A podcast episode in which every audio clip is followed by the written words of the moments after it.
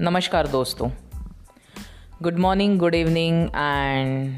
Wonderful day till wherever you have reached in your day. क्योंकि जैसे आप जानते हो कि दुनिया के हर कोने से इस पॉडकास्ट को आप लोग सुन रहे हो और भर भर के मुझे प्यार दे रहे हो, इसलिए आप सबका तहे दिल से शुक्रिया अदा करती हूँ। मैं आपकी Indira Indira Pandit, the decision architect and founder of Safal Nari. वैसे आज का दिन बहुत ही ख़ास है क्योंकि बराबर एक महीने पहले हमने इस पॉडकास्ट की शुरुआत की थी इकतीस दिसंबर दो हज़ार बीस को, और आज हमने इस पॉडकास्ट का एक महीना पूरा किया है। साथ ही साथ नए साल का दो हज़ार इक्कीस का भी एक महीना हमने कंप्लीट कर लिया है, और मुझे पूरा यकीन है कि आप अपने ज़िंदगी में बेटर नॉर्मल की तरफ बहुत अच्छे से बढ़ रहे हो, और जो भी बदलाव हमारे ज़िंदगी ने हमें पिछले समय में दिए थे उससे कुछ ना कुछ बेहतर अपने ज़िंदगी के साथ आप कर रहे हो। तो आज आइए चलते हैं अपने पॉडकास्ट के तरफ, जहाँ पे आज हम अगेन अपने एग्जिस्टेंस के लिए बात करेंगे। पर इस टॉपिक के लिए आज मैंने चुना है कि पेरेंटिंग में parenting is an art, but parenting में एग्जैक्टली कौन किसका गुरु है। सो so, ये एक बहुत ही अलग सा कंसेप्ट मैंने कुछ महीनों पहले आ, मेरे किसी एक कोचिंग फील्ड में सुना था और बहुत ही मेरे दिल को छू गया। क्योंकि मैं आपको यहाँ पे बताना चाहूँगी कि ऑल्दो आई नो कि आप बहुत लोग हैं जो मुझे जानते भी हो, बहुत से लोग मेरी बातों से प्रभावित हो और कहीं ना कहीं मुझसे जुड़ाव महसूस करते हो, इसीलिए इस पॉडकास्ट को आप भर भर के प्यार दे रहे हो और मुझे सराह रहे हो। बट आज मैं जो भी कुछ हूँ, इसकी जड़ है, इसकी जो रूट कॉज है वो है मेरी माँ के तरफ से मिले हुए मेरे संस्कार और मिली हुई परवरिश। पर यकीन जानिए, जब मेरी माँ हयात थी, जब वो जिंदा थे, उस वक्त मेरा और मेरी माँ का शायद ही तीन चार मिनट के ऊपर कभी भी एक छत के नीचे हम आरामदेह नॉर्मल कम्युनिकेशन में कभी बात नहीं कर पाए, क्योंकि हमेशा हमारे बीच हिसाब किताब, करियर और what are you doing in your life and blah blah blah बहुत सारी चीज़ें आ जाती थी और मैं हमेशा उससे गुस्सा रहती थी। और I always use to do the things जो वो मुझे बोलेगी, मैं उससे एग्जैक्टली अपोजिट करती थी। बट आज जो कंसेप्ट मैं आपके सामने रख रही हूँ, जब इस कंसेप्ट को मैंने सुना था और मैंने उसके साथ बहुत ही गहराई से अपने आप को जुड़ा हुआ महसूस किया, और उस एक पल से कहीं ना कहीं मैंने बचपन में जितने डीप डाउन तक मैं जाके सोच सकती हूँ कि मैं शायद दो ढाई साल की थी तब मैं कैसी थी, मैं चार साल की थी तब मैं कैसी थी, और जब मैं छः साल की थी, जब मैं आठ साल की थी, मैं चौदह साल की थी, मैं पंद्रह साल की थी, मैं किस तरीके से आगे बढ़ रही थी। और उस हर एक दो साल के चेंजेस में मेरा मेरी माँ की तरफ बर्ताव कैसे था और उनका मेरी तरफ बर्ताव कैसे था, मेरा मेरे पिताजी की तरफ बर्ताव कैसे था और मेरा और मेरे पिताजी का मेरी तरफ का बर्ताव कैसे था। तो यहाँ पे मैं आपको ये कहना चाहूँगी, जो भी पेरेंट्स आज का पॉडकास्ट सुन रहे हैं, कहीं ना कहीं आप इसको अपने पेरेंट के साथ भी जोड़ कर देखना, और साथ ही साथ आप अपने बच्चे की परवरिश जब कर रहे हो तो क्या इस तरीके के अनुभव आप ले रहे हो, इसको भी आप थोड़ा सा अपने आप से टटोलना। जो पर्टिकुलरली चाइल्ड मेरी बातें सुन रहे हैं, लड़का हो चाहे लड़की हो, कोई भी एज हो, अगर आप अनमैरिड हो और अगर आप मेरी पॉडकास्ट को सुन रहे हो, तो आप इस पॉडकास्ट से थोड़ा सा रिफ्लेक्ट करना, कहीं ना कहीं आपकी ज़िंदगी में आपके माँ पिताजी आपके साथ जो बर्ताव करते हैं उस तरीके में, उस पेरेंटिंग स्टाइल में एग्जैक्टली कौन किसका गुरु है। सो so, मुझे अभी तक हमेशा ये लगता था, या हम सब ने यही सुना है कि पेरेंटिंग इज़ एन आर्ट, और पेरेंटिंग जिस तरीके से होगी आपके बच्चे उतने ही अच्छे और उतने ही आ, बोलते हैं ना, मतलब it will be like a great child, बहुत अच्छा करियर होगा, बहुत संस्कृति या संस्कारी आपका बच्चा होगा जितना आपका पेरेंटिंग अच्छा होगा। जैसे हम देखते हैं कि बच्चे बड़े होने के बाद स्कूल जाते हैं, पर माँ बाप तो जैसे ही उन्हें गुड न्यूज़ मिल जाती है कि हम एक्सपेक्टिंग पेरेंट्स हैं, वो बेचारे यहाँ वहाँ इंक्वायरी करना चालू कर देते हैं। जैसे नाइन मंथ उस माँ को क्या क्या तकलीफ़ होती है, उस फादर को किस तरीके से, उसके दिमाग में बच्चा रहता है तो माँ के पेट में बच्चा रहता है, तो बच्चा तो दोनों कैरी करते हैं, बट एक विजिबल होता है, एक इनविजिबल होता है।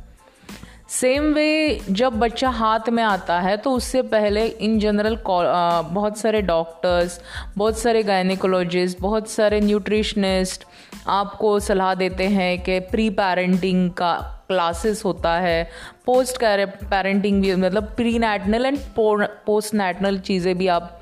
सीखते हो, आप उस तरीके के संस्कार लेते हो। और उसके बाद क्या होता है, जैसे ही बच्चा हमारे हाथ आ जाता है, हम एज अ पेरेंट हर वो चीज़, हर वो संस्कार, हर वो best of the best thing जो हमने काफ़ी सारे पैसे डाल के कहीं ना कहीं से सीखी है, या कहीं ना कहीं हमने हमारे घर में किसी बड़े से वो चीज़ें, बोलते हैं ना परंपरागत कोई संस्कार हमने जो लिए है, वो सब के सब हम बड़ी मार कर देते हैं कि हमारे बच्चे को तो ये आना ही चाहिए, हमारे बच्चे को तो ये करना ही चाहिए, हमारा बच्चा तो ये होना ही चाहिए, हमारे बच्चे ने ऐसे ही करना है, वैसे ही करना है, उसने यही होना है, उसने वो ही होना है। पर जनाब, क्या आपके बच्चे को उसकी जरूरत है? जी हाँ, थोड़ा सा ठहरिए और सोचिए। आपने best of the best education लिया है पेरेंटिंग के लिए, आपने best of the best Google किया होगा, बुक्स पढ़े होंगे, प्रोडक्ट्स देखे होंगे, बहुत सारे गेम्स देखे होंगे, सब कुछ ठीक है, पर क्या उस सब की सच में आपके बच्चे को ज़रूरत है? एग्जैक्टली, पॉइंट यही है। जैसे हम बोलते हैं ना, एक पत्थर से मूर्ति बनती है, करेक्ट?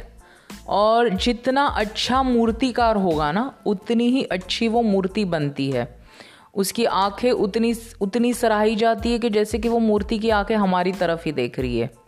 ऐसे बोला जाता है कि मूर्ति की जान जो है वो आंखों में है। उसी तरीके से पेरेंट्स की जो जान है वो बच्चे की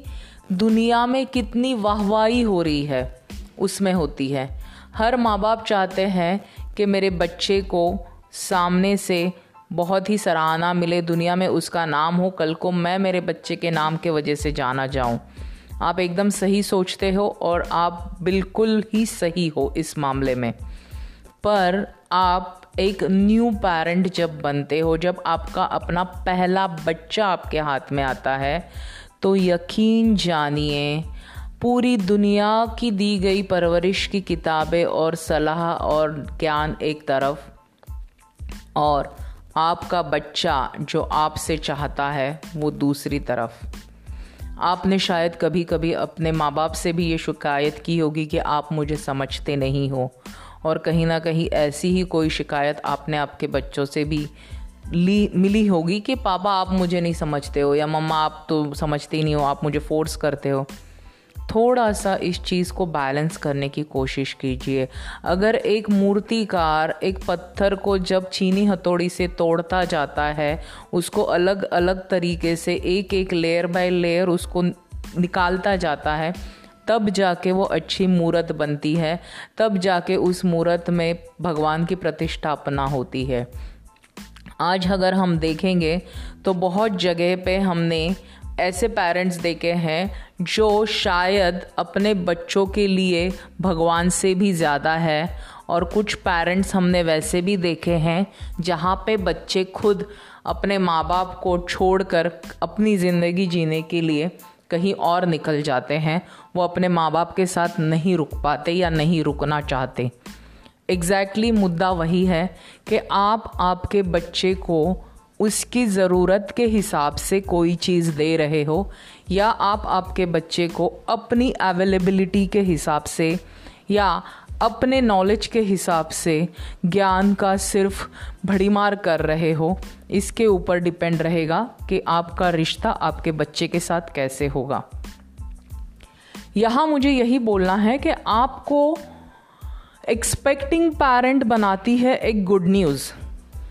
बट आपको एक सफल पेरेंट बनाता है। आपके बच्चे का दुनिया में जो नाम होता है वो, और आपके बच्चे के मन में, ये बहुत अहम बात कह रही हूँ मैं, आपके बच्चे के मन में आपके लिए जो प्यार उमड़ता है वो आपको सफल माँ बाप बनाता है। तो आपको माँ बाप बनाने वाली जो व्यक्ति है वो आपकी सही मायनों में गुरु है। हम थोड़ी सी दुनिया की चीज़ें बाजू में करके अगर हमारे ही गुरु की बात समझे, हमारे गुरु की ज़रूरतों को समझे, हम वो हमें क्या सिखाना चाह रहा है, वो हमसे क्या सीखना चाह रही है, उस बात को समझे, एडॉप्ट करें, और अगर उस तरीके के संस्कार हम हमारे बच्चों में डाउनलोड कर पाए, उसके लिए सबसे पहले तो हम खुद अगर हमारे बच्चों की ज़रूरत के हिसाब से अपने आप को अपग्रेड कर पाए तो ये सबसे पहला सबक होगा और सबसे आखिरी सबक होगा जो आपके बच्चे आपके साथ ज़िंदगी भर के जुड़ेंगे। क्योंकि जब मैंने ये समझा कि मैं ही मेरे माँ की गुरु थी, तो मैंने समझा कि मेरी माँ कभी गलत नहीं थी, वो गलतियाँ मैं ही कुछ वैसे कर देती, या वो मेरे अंदर का स्कोप था जो अगर वो मेरे साथ उतना स्ट्रिक्ट बर्ताव नहीं करती, अगर वो मेरे साथ उस तरीके से नहीं चलती, तो शायद आज मैं जो हूँ वो मैं कभी नहीं बन पाती। मैं हमेशा कंपेयर करती कि मेरे बाकी के फ्रेंड्स के मदर्स ऐसे हैं, मेरी माँ ऐसे क्यों नहीं है। आज मुझे जवाब मिल गया है, मेरी माँ वैसी नहीं थी क्योंकि मैं भी तो बाकी बच्चों की तरह नहीं थी ना। अगर मैं उनकी तरह होती तो मेरी माँ भी तो शायद वैसी होती। तो आप जैसे हो एग्जैक्टली उसी का रिफ्लेक्शन आपके माँ बाप में है।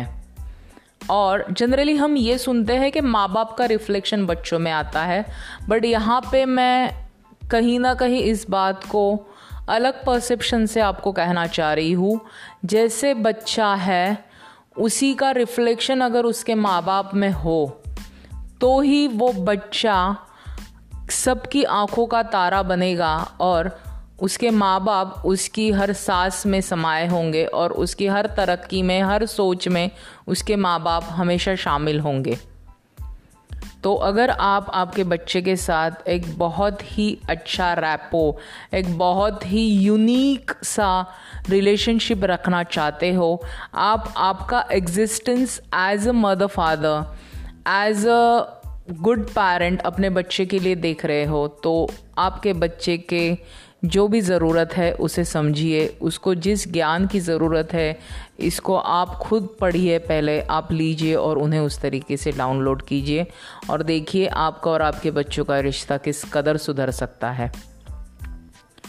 क्योंकि ये एक आखिरी मौका अब आपको मिल रहा है, क्योंकि ये एक अलग परसेप्शन आपको मिल रहा है जहाँ पे शायद, जैसे मैं एक बेटी के नाते मेरी माँ को दिल ही दिल में आज सॉरी बोलती हूँ कि शायद मैं उसको समझ पाती तो आज मैं जो कर रही हूँ ये मैं आठ साल या दस साल पहले ही कर लिया होता, क्योंकि मेरी और मेरी माँ की तब ट्यूनिंग हो चुकी होती। तो ये माँ बाप और बच्चों के बीच की ट्यूनिंग सही तरीके से नहीं बन पाती है और इसलिए बहुत सारे जीवन के पल हम नाराज़गी में, गुस्से में, चिड़चिड़ में और बहुत ही तनावग्रस्त रिलेशनशिप में गुजारते हैं। तो आइए मिलकर एक नया पड़ाव देखते हैं, एक नया स्टेप अप स्टोन अपने लाइफ में लाने की कोशिश करते हैं और थोड़ा सा पीछे मुड़ के देखिए कि as a parent and child हम किस तरीके के चाइल्ड थे और क्या उस तरीके से फिर हमारे माँ बाप फिट बैठ रहे हैं हमारे परवरिश में। तो ज़रूर बैठेंगे। तो अगर हमें हमारे बच्चों के लिए एक अच्छा पेरेंट बनना है तो हमारे बच्चों की ज़रूरत समझते हैं और उस तरीके से हमारा ये रिश्ता एक नए नज़रिए से और नए सितम से, नए सतर से चालू करते हैं, नए तरीके से चालू करते हैं। So that's all. आज मुझे आप सबको इतना ही कहना था।